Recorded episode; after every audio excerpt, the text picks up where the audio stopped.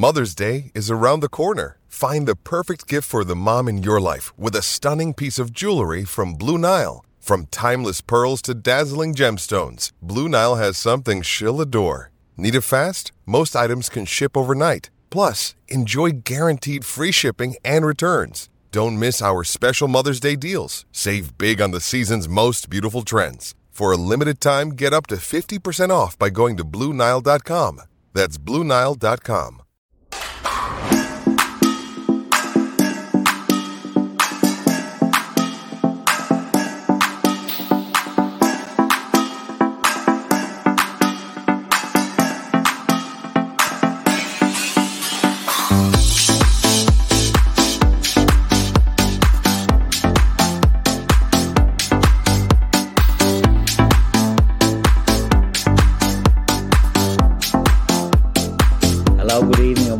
to the LFC Day Trippers Fatback for podcast special. I'm your host, Keith Plunkett, and I'm delighted to be joined by football historian and author Peter Kenny Jones. And Peter's going to discuss his upcoming book, Liddell at 100, about the life and times of the great Billy Liddell. Peter, how are you?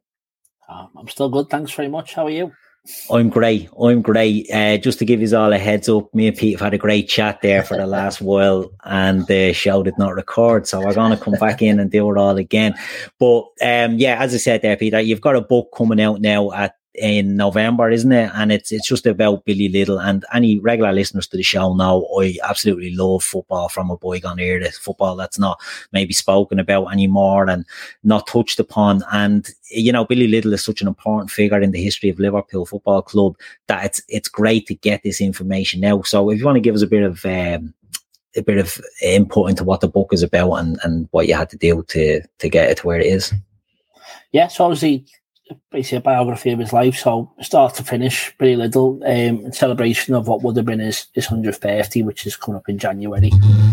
Um, obviously called it a family portrait because I've just tried to speak to as many people as possible, really. So speaking to family, friends, teammates, supporters, and just tried to make the full picture of his life. You know, I didn't want it to be, you know, just quoting newspaper after newspaper or or whatever. Just I wanted to be the full story of his life, but maybe with you know unheard of stories and just try and look at it a different way rather than just going game by game and just try to give a different side, but just tell the, the full story of his life and why he's so well regarded and, and so well loved at Liverpool. And just so the people know, you you're gonna in the in the um, compiling of the book you've spoken to was family members of Billy Liddell and relatives and ex players, and you know you got a real feel for Billy Liddell the man, didn't you? Beyond what you know we may know from from seeing the odd video or seeing reading the odd article, you really got a feel for Billy and his life. Yeah, yeah, definitely. So the the video that was available isn't great. You know, if you watch anything from the time, it's the British Pathé and a Movietone, and basically it's just like a 10 second report of the game. You might see getting ahead to a ball that went in. You wouldn't see anything else other than that of a move. So it's hard to get a full idea of what, what the games were like. But that's why I so tried to speak to as many people as I can. Spoke to you know, his sister Rena was a massive help. Spoke to his his twin son. Spoke to Tom Ogilvie, his cousin. Uh, I've got some you know, sisters-in-laws and family friends. And then, obviously a lot of supporters who were really keen to share the story of him. And there was, I think, there's one of the eight, nine ex-players he played with.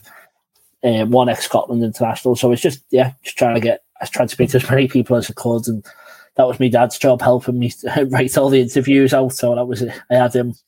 Paying, I was paying him in black pudding to write up that, all my interviews. that's it. An apprentice. You had your apprentice. that's it. Yeah. Um, yeah, that was it. Just try and tell the full story of his life, as I said, and speak to as many people as I could. Really. Yeah, excellent. So take us back to to the start. So I mean, it's in the title, really, isn't it? Liddell at one hundred. So he, Billy was born in 1922, so January. So we're coming up to that 100th, 100th birthday. So he's born. Take it away. Where's he born? And yeah, what's so, his early life yeah. like? Yeah, so he was in in Dun, um, Townhill, Dunfermline. He's just son of a miner. There was a, a lot of a lot of footballers were at that time, and his mum and dad were just really wanted to make sure they all had a as a as a trade behind them. So you know, obviously Billy's one was was being an accountant, and he was he was really good at school. He, he sounded like one of those kids you date in school. He was good at everything. He was just yeah. good at football, good at rugby, good at athletics, clever. You know, passed with flying colours with everything. So I think you know, for for him, it was you know it was quite a good childhood, and his mum and dad were, were just really sure on making sure they were all set up for life. They didn't want them all all down the mine. So Billy was the oldest, and which led the way really. You know, his, his brother Tom played for Liverpool as well, and he, he was looking to be a cobbler as well afterwards. Though when his football fell through a bit, he um, he got to go on and have, a, have another pastime. So I think they obviously a do a care and parents and really tried to map out the, the life of the kids. And you know, it was a lot of lads, and yeah, there's two twin siblings at the end, Rita and George, and so Rita was the one who helped me the most with the book. And yeah, it was just a normal 1920s, 30s childhood, really. And luckily for, for Billy, he was just really good at football, which which helped take him out of the small town life. Yeah, so that's it. I mean, as you say, he's a, he's he's got a talent for football, and he's playing youth football up there, um, locally up, I suppose, around Dunfermline or in in the locality there. And he is brought to the attention of Liverpool scouts by a famous uh, a famous name. Who who was it that spots him or recommends him to Liverpool? Yes, we he just signed for Liverpool at time from from Man City. It was uh, Matt Busby, so he was on the golf course with with one of his ex City teammates and basically just got a tip that City were looking at this lad in, in Dunfermline who was really good. Uh, but they weren't sure they were going to get the deal over the line. Obviously, Liverpool, he was new to Liverpool. He was just trying to maybe try to impress. Obviously, he, was, he came as an experienced player. He tipped off George Caylor, manager, and just said, might be worth going to have a look at him. Sounds quite good. And that's what they did, really. And, you know, his, his mum and dad's were were vetting all the clubs that were coming to watch him. I think Partick Thistle and Arsenal put offers in to take him, and so did Man City. But they wanted to make sure he has a family home to live in. He has a job lined up, and he was going to be guaranteed to be to be playing football. So it was it was a hard deal to make for a 16 year old in Dunfermline. But his, his mum and dad were confident in his ability, and they wanted to make sure he, he had a life set up if, if it did go wrong. So you know, they looked after him, and, and fortunately for Liverpool, they, they're the ones who got his signature. Excellent. So, so he moves to Liverpool at 16 years old, and it's a big, I suppose, upheaval for for one so young. But where does where does he end up? How does he how does he get to Liverpool, and and what's his early days like at the club? Yeah, so obviously it was 1938, so it wasn't long before the war began. But obviously they didn't know at the time. He, he was set up with you know former Liverpool player Ned Doig, which I think is how you say it. Um, it, it he'd, he'd passed away with his widow and, and his son still lived in the clubhouse. So he basically asked if they wouldn't mind you know, Billy coming and living with them and they just look after him. Obviously, that was something again that the, the family encouraged because they want him to have like a, a family environment around him. So he was just a young lad in Liverpool. He was very religious, went to church. You know, didn't really was he never drank, never swore, so he wasn't like he was going around town with yeah. his top off. And he was just doing doing his stuff. He was working and playing his football and impressing in the reserves and, and in the A team and you know making small headlines, just saying that oh this this young lad looks like he, he could have some talent. And unfortunately for him, and obviously the whole Wales, the war started and, and really interrupted his career, but it looked like he was just on the cusp of getting into the team before it all kicked off. Yeah, so like that, 1938, he's a 16 year old lad. He's, he, as you say, he's, he's about to make it big at Liverpool and the war breaks out. Nobody knows, you know, what, what, what's lying ahead there. But, um, is football continues during this period, doesn't it? He's, while it's, it's not, um, it's not recognized, unfortunately, but, but Billy plows ahead and, and has a successful wartime career, doesn't he? Yeah, yeah, definitely. You know, he was he was definitely part of the team, and it was you know, the first game after the war broke out when you know, the game stopped being official. He was he was straight in the Liverpool team, and it was only a friendly against Preston. But in the first wartime game, he, he played, and you know that that first season, uh, he he was part of the squad. He was he was definitely making appearances. He scored nine and sixteen in, in his first wartime season. You know, that's as a sixteen year old. So he was he was a big part of the squad, and I said maybe it did help him a bit. You know, maybe he wasn't fully ready to play first team football, but it, it gave him that access to it. It got, let him play with the best players that you know, the club had to offer, and he really got to be bedded into it. There was style of play and to go and watch, you know, go and play in front of thousands of people at Anfield and get you know, the atmosphere and the players he was playing with. So he, he was definitely part of the squad. And because he was so young, it took him a few years before he was actually sent off to the war. So it probably did help him a little bit, you know, in terms of the war, giving him access to first team football. Yeah, indeed. And uh, wartime football, uh, you know, it, it, there was a lot of moving around and, you know, games here, there, and everywhere. Wasn't it like so? It would have been a pretty colourful time to be playing. Uh, he wouldn't have been just playing with Liverpool at the time, was he? No, definitely. Yes, we travelled around England. Um, most notably, played for Chelsea quite a few times. Um, went up to Scotland, played for Dunfermline, which obviously was you know, his childhood team, and it was it was a big one for the family because it was the first time they could really watch him play like a high level of football. And uh, all the press and all his family were were, were proud to have him there. And then again, he was went to Northern Ireland. He had to turn down Elisha Scott to, because he wanted him to play. He was playing for someone else at the time. And then he went to Canada and played where he wasn't supposed to play. So he had to play under a pseudonym of, of Bill Tanner. And uh, basically said, they're like, oh, you play football? He's not really. And went on and scored four in about 10 minutes. So they realised he was he was quite a good player. So I think it, even his wife told the story of when he was in training in Warrington. You know, he, he, basically broke out of the barracks one night so he could go and play football for Liverpool the next day because he was just missing football so much as young lads, and he just wanted to keep playing wherever he was. So it was. I say it wasn't just for Liverpool, but he, he was definitely as an itch that needed scratching with football, and fortunately he could keep it up while he was while he was fighting the war. Yeah, because he, he did, he was in the RAF, wasn't he, during the war, and he, he did actually, um, you know, it wasn't all just playing football and waiting on yeah. the, the war to kick off again. Yeah, yeah. So he was a navigator in the RAF. So obviously, wouldn't fly the planes, but would, would, would, be alongside them. And you know, people he met then were, you know, one of the people he met during the war was his best man, and you know, he, it was it was a pretty important time in his formative years as, as a footballer and as a man, really. And yeah, he was he was definitely involved in the war effort, and know, was telling the story that you know his family made a lot of jokes that he was really bad at navigation and found it ironic that he was given the task of navigating RAF pilots around to go and to go and bomb Germany. But that's that's what his that's what his job was during the war. Well, he knew how to hit the target. I suppose they were on to something. Hey. So yeah, um, I like that. I like that. Yeah, um, that last time. I didn't. I was thinking about it. That's why we started again. That's why we started again.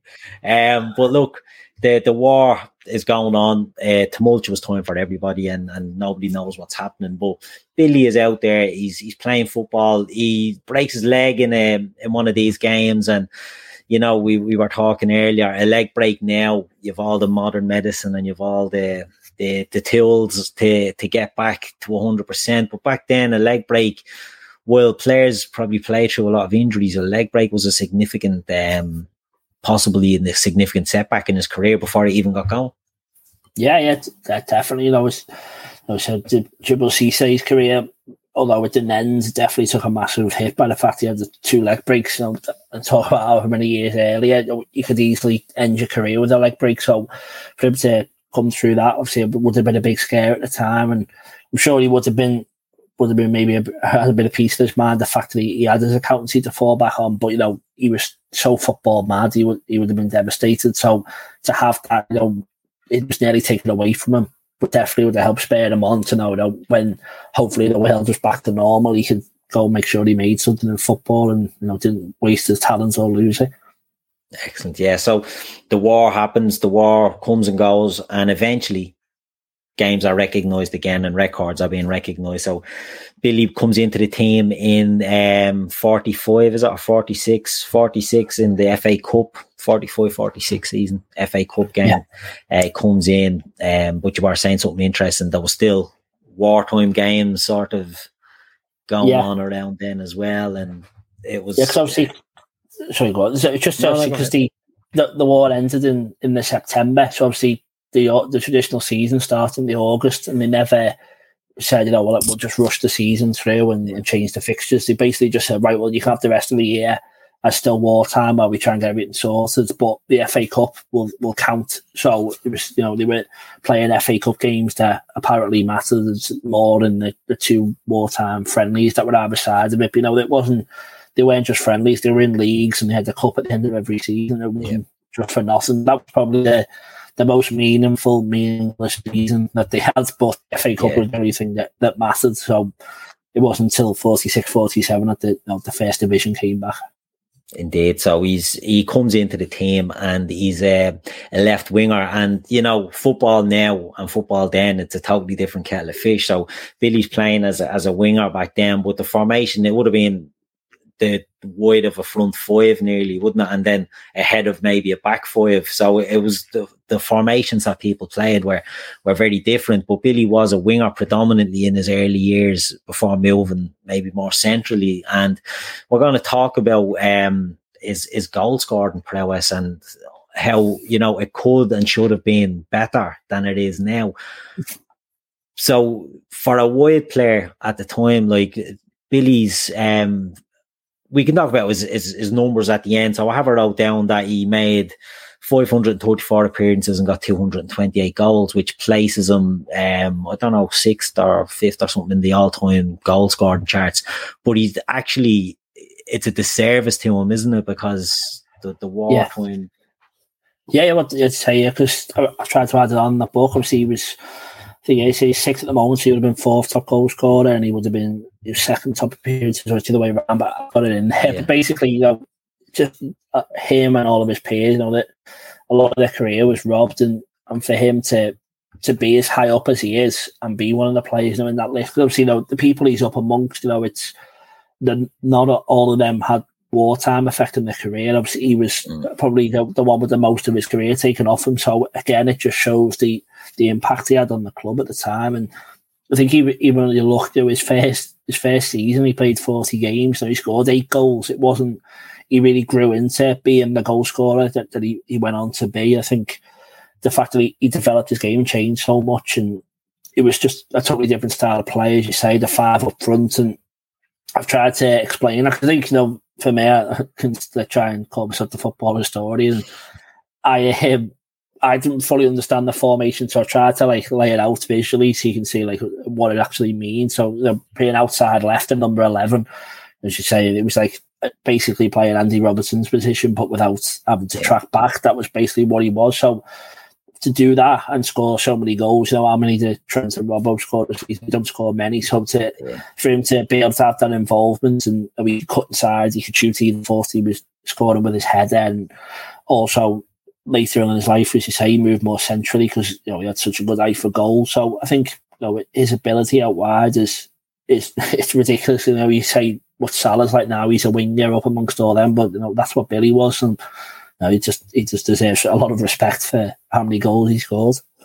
Indeed, indeed. So, I mean, back then in the 1950s and sort of post-war in the English game, you had sort of the the superstars of the time, are your Stanley Matthews and Tom Finney's and all these guys, and they were uh, the trickier type of winger. But you know, the Stanley Matthews, it, it beat three men and then get his cross away, whereas Billy was all pace, power, and directness, wasn't he? And and that was um, just down to his hard work and all. He was just a different type of player, wasn't he? He was different to the other great players of the time. Yeah, well, definitely all played in similar positions, but did it their own way. And obviously, there's no right or wrong way. And obviously, Stanley Matthews, unbelievable player. And I think, obviously, for Billy to be up alongside him just shows how important he was. I think, you know, he is overlooked a bit because maybe because he played for Liverpool. Didn't you look at Tom Finney and Stanley Matthews and the clubs they were at, you know, there, there can't be anyone higher than him because Billy's played at a club where we've had Kenny Dalglish and Steven Gerrard. It, he can be overlooked a little bit, but you know he was up there with, with the world's best, and for him to, to you know to be to mentioned alongside those, and it was only him and Stanley Matthews who played for Great Britain more than once. For him to be amongst them just, just shows how good he was and his goal scoring records and everything. So I think the style of play of him was just he didn't know what he could do. He was fast he could beat you. He'd, he'd take it round you. He could have a shot from wherever he wanted, and he beat you in the air. So you just he didn't know what to do against him. So I think obviously that's why he was so effective out wide. Indeed, and another thing I read about him, like he'd never been booked or sent off in his career, but I don't think that was a, a big thing back then. And anyway, but people that played against him would always have said, you know, he was very hard but very fair, and that you know, in in an era when um, players were probably, you know, a lot more rough play than what what happens now. You know, he, he was he was very well regarded by his peers. And when you think about it, like he breaks into the team, as we said, his debut one season and he really pushes in the following year and he win the league. Liverpool win the league, but it's the only silverware that he wins at Liverpool and it's at the beginning of his career. Do you think maybe the the, the lack of success of the team maybe hinders Billy's reputation outside of, of Liverpool? Well, yeah, definitely. You know, you, know, you say when someone sticks to a team through thick and thin, and it literally was no thinner point in, in Liverpool's history than, than when Billy was there and they were coming 11th in the second division. But the team he came into was, you know, it was a good blend because obviously it was it was hard to do transfers while the war was going on. So when he came back, they had a lot of experienced players who had been there for a long time. They had a lot of players who were at the peak of their career when the war started, they were now aging, and then young players like Billy were coming into their early twenties, and for them to they wanted to hit the ground running, and they had the ability to do so. So it was it was a good blend of players at the start, which I think that maybe they just didn't replace the experience as the years years passed on, which is my why maybe Liverpool weren't as good as they were, but obviously the 46 47 season it's unbelievable. You know there's a chapter in the book but the the way that season ends was just it's like it makes the Aguero moment look like nothing. You know the season was a joke. Like the last few games it was everywhere and they found out they won it while Liverpool were playing Everton in the Lancashire Cup final so there was a ground full of people, and because there was no TV or anything to watch it, that was the best place to listen to it. And they were changing the scoreboard, and then when when they found out that Sheffield United had, had got the result that they needed for them, there was hats getting thrown and everything. So it's a different style of football, but it, know it's still the drama was there, and he was, that team was a successful one, and you know, they had Phil Taylor, who was a great captain, Jack Balmer, who was who was really pivotal in the end of that season and Albert Stubbins, who was the record signing, which I know another interesting fact was that that was the record signing was broke in his first season, uh, 46 47, and that transfer fee wasn't broken until his last ever season, 61. So it shows the board just yeah. basically were right behind him at the start, and then they just, as Shankly said, they were like gamblers on a losing streak. They just were too scared to make any changes. So I think the way that the club was was getting run, it was just getting worse and worse. And unfortunately for Billy, you know, all his success and, and only one trophy, and then the FA Cup final, 1950, all his success was really at the start of his career. Yeah, indeed. And he goes through um, the 1950s, and you know, Liverpool get relegated in. I keep getting this 55 is it they go down um, yeah. to the second division, and Billy is then, you know, he, he's not. It's not that it's unfair to say he's a one man band at that stage, but the the over reliance on on Billy was was huge, and and we were speaking earlier comparing it to another Liverpool great, um, Steven Gerrard, maybe during periods when expectation was just heaped on him. And if, you know, Billy didn't do it the way Stevie didn't do it, Steven Gerrard won an awful lot of, you know, the, the comparison. I'm just talking about the expectation, you know, grabbing it by the scruff, playing in teams that probably weren't up to his level. And Billy just kept going and kept going. But they, they went down, there was managerial changes happening and, you know, a lot of change and to and from. But Billy was the constant throughout the 1950s, wasn't he? He was, he was consistent and he was hitting goals and he was, he was always the shining light. Yeah, definitely. I think, you know, it's, I think it is a good comparison with. Obviously, it's, it's easy to say because it's more recent, but, you know, Billy had offers to go and, and take the mega bucks wherever he, he wanted to go. Colombia separated yeah. themselves from FIFA and, and just said, you know, they, they were happy for him to pay him a blank check basically, but he wanted to stay where he was. Aston Villa tried the, the weekly him. wage wasn't it? Sorry for coming across you there, Pete. Yeah, the, the, weekly wage was like twelve quid or something at the time, yeah, so, and yeah, Colombia so went up to twenty at the end. Yeah, but they, they, they were just paying whatever. Yeah, they that they took like Alfredo Di Stefano and all went um, to play there at Millonarios, I think, in Colombia, and they, they just took the cream of the crop and and it was outside of FIFA and caused all sorts. But Billy resisted, yeah, the the urge to go over there. Yeah, well, I think obviously it was. I think it was probably the the, the biggest discussion he had, and what he probably said, should I go? No, because everything else he would even ask, should I go? He just was turning everything away, but I think they just for him it was the fact that you know Liverpool have been so good to him, and the fact you know they, they give him that that job as he was as a sixteen year old, to give him the house, one of the first clubhouses that they bought was because they realised, you know, basically Liverpool wasn't as fashionable or as attractive as London was for a lot of players around the country. So they, they started trying to buy clubhouses and rather than just trying to entice people in, they, they made sure they give Billy one of the first ones. So I think he appreciated what the club had done to him. And then you say the leg break at the start.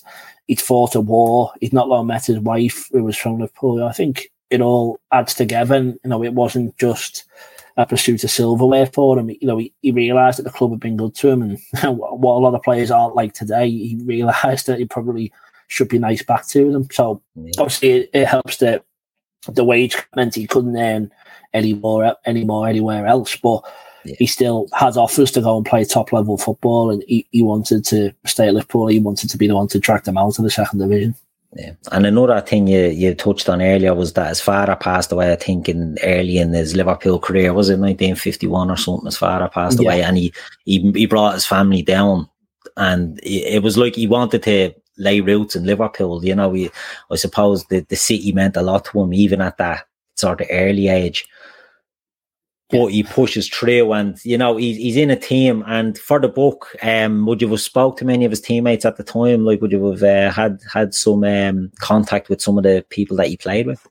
Yes obviously I know it's, it's unfortunate a lot of the people I tried to speak to I've, I've even passed away since I've written it. Tommy Leishman and, and Roger Hunter recently. So obviously it was it was sad. I think I looked at it. I haven't got the exact number but I think there was like 95 players or, 120 players, something like that. But it, again, it was surprisingly small amount for how many years he played yeah. with. But that's how many players he played with for Liverpool, and only nine of them were alive at the time. So you know, it really is a, a period that's on the brink of extinction. It's it felt like an honour really just to speak to some of the people because I think one of them was, was Alex South who I spoke to and he only played I think played uh, four games for Liverpool, but know, his stories he had were just was unbelievable. And, you know, you, you look at the stats of these people and you disregard them, but you, you realise the stories they've got because they spent years playing with, with Billy. And I was lucky enough to speak to the list here Gordon Wallace, Gordon Milne, Johnny Morrissey, Jimmy Melia, Keith Birkinshaw, George Scott, and, and Alan Banks. And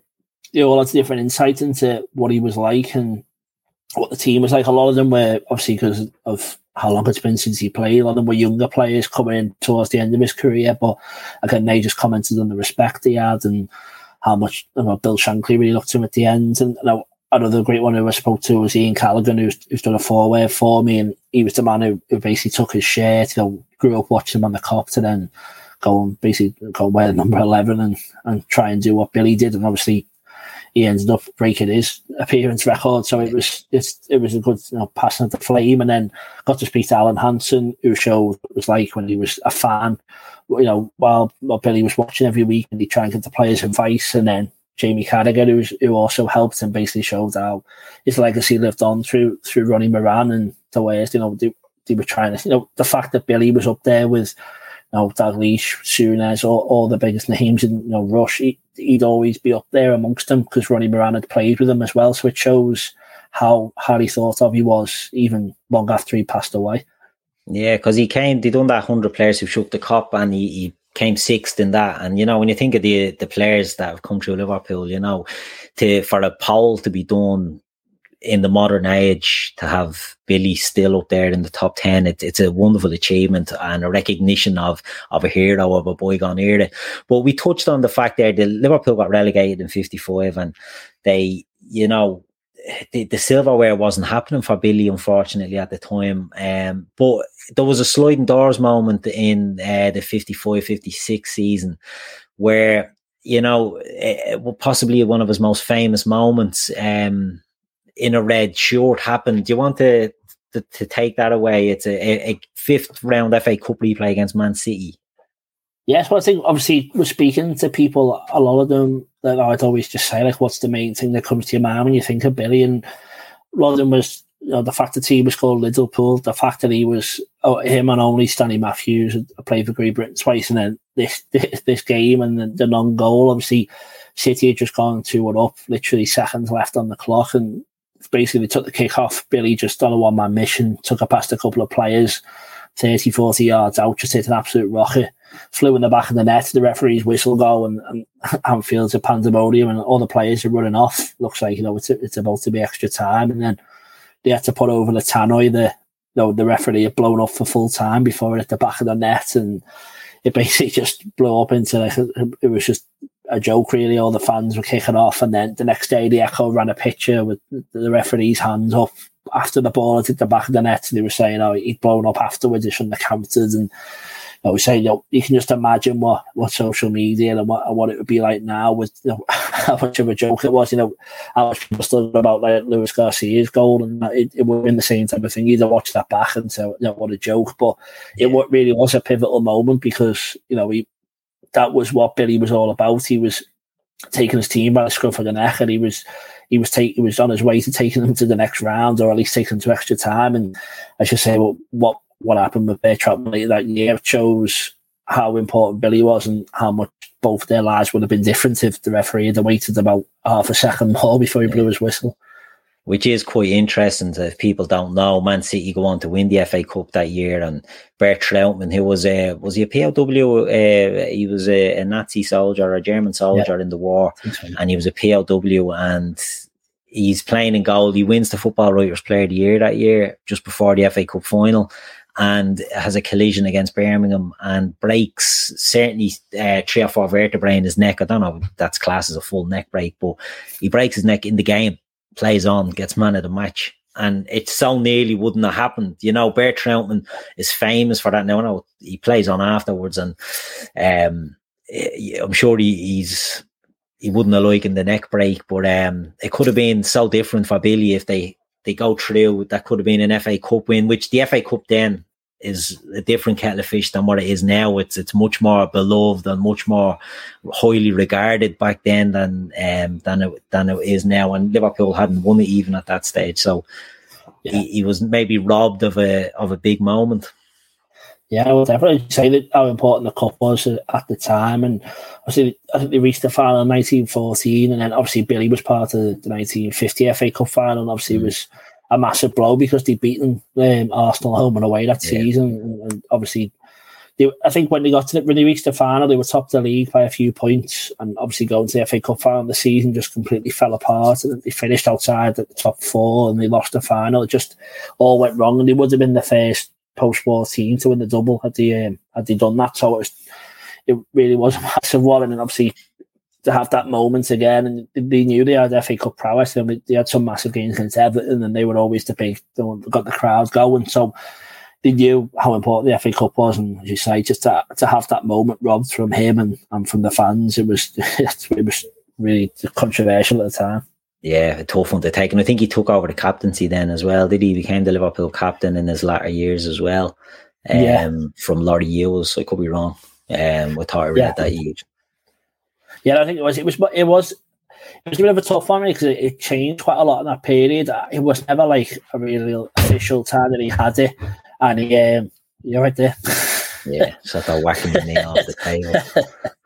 Sorry, don't worry. Um, so yeah, he was yeah, he, he had the captain's arm, but it wasn't for too long. But I think you know he was he led by example. He wasn't someone who, who would ever shout and ball at someone. So I think maybe when your team's in the second division and, and struggling a bit, I think maybe you needed someone who was going to put a rocket up someone. So I think that's maybe why he didn't hold on it for so long. But the respect he had amongst the players, which was why he was awarded, you know, the armband. So obviously didn't really wear it, but the armband at that time.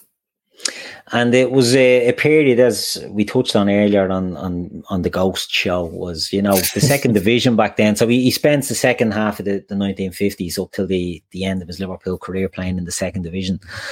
Um, it's it's unfair. It's a shame maybe that he wasn't playing fourth division football, and maybe it does sort of shadow his legacy a bit, you know, in in the wider game. But the second division, it was a tough league to to play in, as the championship is now. But you know, there was even though he was doing his business in the second division, it was still being noticed and would still be, you know, it's it's not that it's devalued. He was still there, doing scoring goals and making all these appearances, and it, it just never really happened for him. He was part of an era then before I think Bill Shankly comes in in 1959. Correct me if I'm wrong. Yeah, 59 right. Shankly yep. comes in, and at that stage, Billy is he must be near 40 at that stage, is he? Or certainly in his late 30s.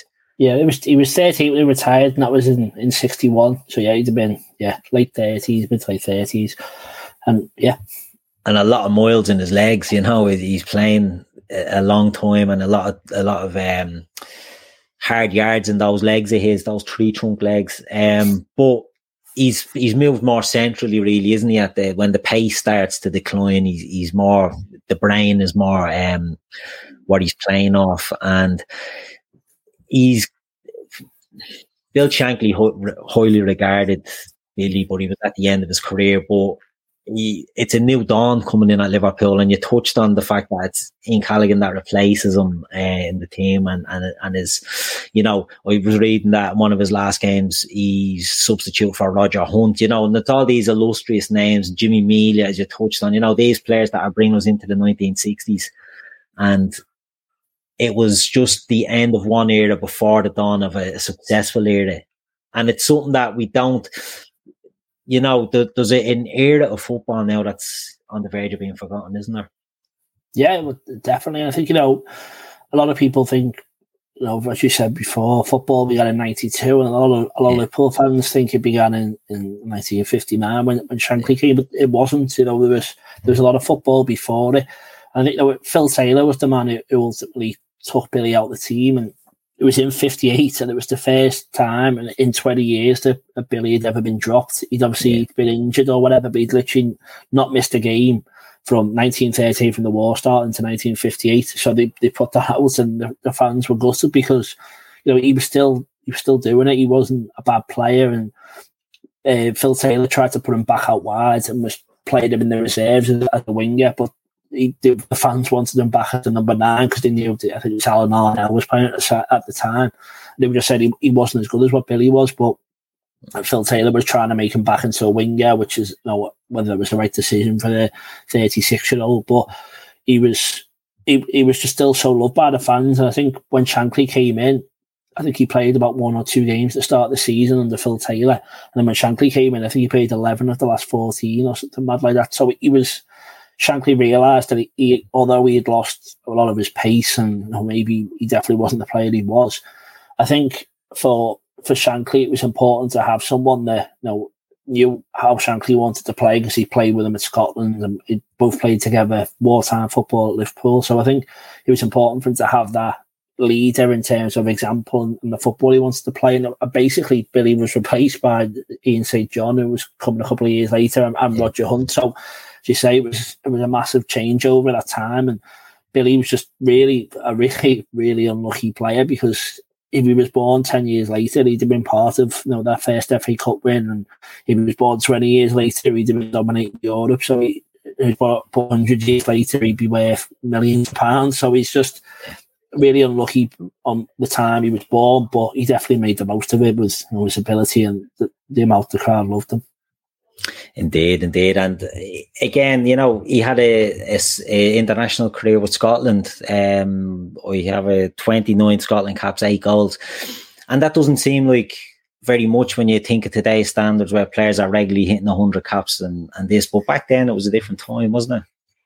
Yeah, so they'd only play about three, four a season, really. You know, they wouldn't be travelling around the world. And they might have in the summer a little tour where they'd go and play another two or three games, but it was all just the home nations really throughout the season, which obviously meant that particularly the Scotland England games were huge at the time. Yeah. And obviously when he went to Hampden, it was it was a massive atmosphere. And he did have little tours around Europe, which you know there was a, a few good stories from them because I managed to speak to to Doug Cowie, who was one of his teammates, and he was he was a big help to saying what it was like. But you know, he had a good amount of caps for the Scotland player at that time, and he was robbed because the Scottish FA were just the shambles. Really, they only they were ran by the people who like directors of, of Celtic and Rangers and a couple of other clubs. So they just wanted to pick their own players, and then they wouldn't let the manager pick the team. They just wanted to pick like four players each.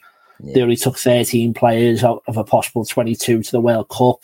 They turned down a World Cup opportunity because they didn't think that the team should qualify because they lost to England in, in the qualifiers. So it was just it just made no sense that what they were doing really. And Billy was definitely good enough to be part of that team. So I think he was robbed of a lot more caps, robbed of not being able to say he played in the World Cup, but for the impact he had for a a, a player, a Scottish player playing in the second division of English football to be able to get that many appearances and Great Britain that we touched on before, I think yeah. it just shows how good he was internationally, not just at club level. Indeed, and as we said, then is that the career peters out. Um, he he finishes up in sixty one, but he's still a, a, um, a, face around Anfield, and he's you know he's he's in the players' lounge for games, and he's still a big influence, and he, he's a hero to a lot of the next generation of players, isn't he? Like he's the one that they're all looking up to. He was the Kenny Dalglish and the Steven Gerrard of the of his day, and he was such a big figure. Well, the thing that always comes across about him was he was a humble man, and Uh, he he lived his life. He played the game the way he lived his life. Like he was he wasn't fussy, he wasn't flashy. He was just a, a, a strong man who who played the game he loved and carried that after his life as well. Yeah, yeah, definitely. He was obviously a big a big part of the club and a big part of his life was, was Liverpool. Obviously, he spent so many years there, moving in, in 1938, and you, you come into 1961. Obviously, it was inevitably be retiring, but he, he never thought about going back to Scotland. So he, he wanted to stay in the city. He worked for Liverpool University, and the fans still loved him. It used to be part of the pre-match ritual. They all knew where his seat was in the main stand. He used to come out and they'd all cheer his name and he'd give him a little wave. So like he, he, he was still massive in the club. And as you say, a lot of Scottish players coming through. He would never be someone who'd impose himself on them, but he was always happy to listen to them and offer advice if they wanted it. You know, Alan Hansen, when I spoke to him, he, he couldn't have spoke any any more highly of him. Really, just saying how he was just trying his best to, to make sure they were settling in. Obviously, there wasn't many foreign players in those days, so the Scottish players were the foreigners for the time. Yeah. They were the, the they were the Mo Salahs coming from halfway across the world. So for him to be able to offer advice and, and speak to them, obviously, would definitely would have helped them. And you know, like w- with what happened with with Andy Robbo, he was he, he was so happy to be able to meet Kenny at the time. For all those Scottish players, they'd have grown up watching yeah. Billy Liddell. So for, again, for them, it was even if it was their dad's hero, whatever. It was to be able to meet him and speak to him, and yeah, he he loved the club. And unfortunately, like what what happened with, with Bill Shankly, he, he wanted to be on the board, but they, they didn't select him. He wanted yeah. to be part of the club, and they just didn't really respect him or honor him properly. Yeah. And he, he deserved a lot more at the time, but that was just the way football was. You needed a lot of money behind you to be. You didn't. You didn't really have your honorary directors and stuff like that you have today. You needed to have the money to help with the transfers and stuff. So yeah, that might be why a different role. Yeah, different yeah. role. It's not an ambassadorial uh, job like it is now for so many players. But Billy goes on, and like you said, he he passed away. Um, two thousand and one was it that he passed away? Yeah. Um, do you want to t- touch on that? Yeah, yeah, sorry. yeah, yeah. So obviously he was he had he had to battle with Alzheimer's, and it was something that I really tried to touch on the book quite a lot because yeah. obviously with with what's going on and, and, and Roger Hunt has been you know similar, and we had a lot of people, you know, Terry McDermott and Nobby Stiles, and you can you can list them all day. It's hard yeah. with how many, uh, well, more than so sad of, of how many people and. I just think there's there's no accountability really. I know obviously Alan Shearer has done his documentary on BBC, and I think it just seems clear to everyone that there's a link, but there doesn't seem to have been like an official apology or anything. You know, the, basically the, the people in charge of football at the time just weren't taking notice of the fact that there was, especially in winter or when it was raining, there was a couple of players a game going down with head injuries, getting bandaged up, and they'd be wobbling about, and the crowd would be laughing. But you know, there was didn't seem to be any consideration to the welfare. So it's I tried to pick up on it as much as I could, and you don't know, like it it must be a link between football, but you don't know which which one it was and what game it was. But if you look at all the examples of every time he's getting a head injury and not just heading the ball because he was so brave going in with big challenges with keepers and defenders, that must be a cause of what it was. And it was, you know, it was in the late eighties. He was feeling the effect of it, and we had the illness for such a long time, and basically he just took a step back from from public life. His wife didn't really want people to know. Mm. So it was just, he kind of got forgotten in that period as well because, you know, people weren't seeing him. But I think it, it was really good that in, in 94 and on the last stand of the Kop, he got to come out at Anfield. I don't think anyone would have known then he wasn't well, but yeah. you, can watch the video on that. It, it's great because obviously there was no chance, proper chance in those days. It was great that he could go out full house at Anfield and they could sing his name and I think that meant a lot to the family that he could he could do that as well. So I think obviously it was a really sad way his life ended, and you know he, he died in two thousand and one. But a, a, big part of him had died about about twenty years before, really. Yeah. So it was it was sad, but it's just indicative of what football was like at that time. And unfortunately, now we're seeing all these players passing away with, with the same illnesses. So it's just yeah. yeah it's, it's too common at the moment, isn't it? As you see, you touched on all those great players and, and the same thing, you know, and it's going to get worse, unfortunately, before it does get better. But it's, um, you know, I'm looking forward to reading the book. I can't wait to, to actually read the book because it's, it's an area that I love in football. You know, anything that was in black and white, I'm all over. Big fan of it. So I look forward to reading it. So when is the book out? Yeah, so um, 8th of November the day after my birthday, so it's easy to ah, remember. Um, yeah. Uh, yeah. so it's yeah, it's out first one. It's in all the main places you'd expect to see a book. Um, Amazon, WH Smith, Waterstones, all good book stockists or whatever you say. Um, and I've done my own. I've got it on my own website as well, which would be best for me if people want to get it from there. I've got you can obviously buy the book, I can sign it, and I've done like a few like pre-order bundles, so you can get a couple of programs with it. I think I've got one here actually, so I can get little like programs for free, produced them. So like yeah. the clubs have let me do it.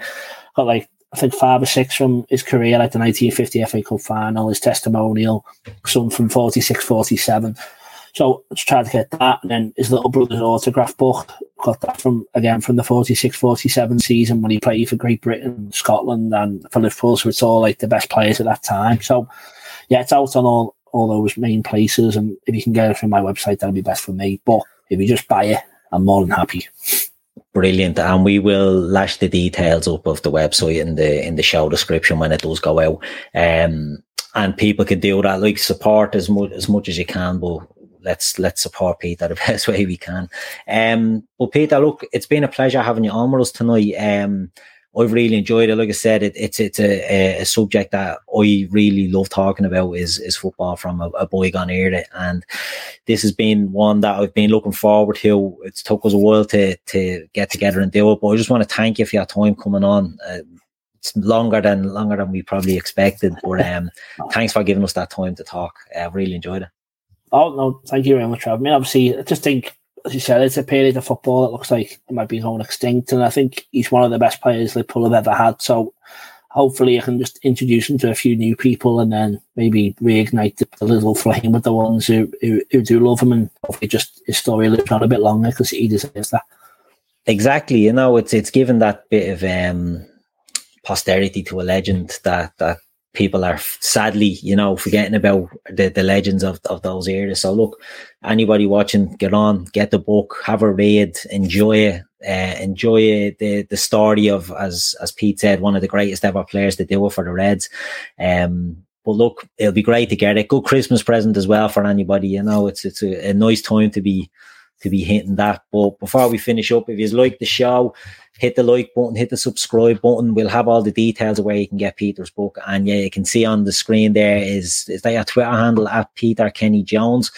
Get That's on right. and follow Peter and you'll be able to find out any uh, updates or, or stuff like that. And look, Pete, it was great having you on. I'd love to get you on again in the future and have another chat. Um, if you are interested in that, that would be excellent. Um, yeah, we could definitely do something along those lines. Um, but for tonight, I'm going to say good night and thank you very much for coming on.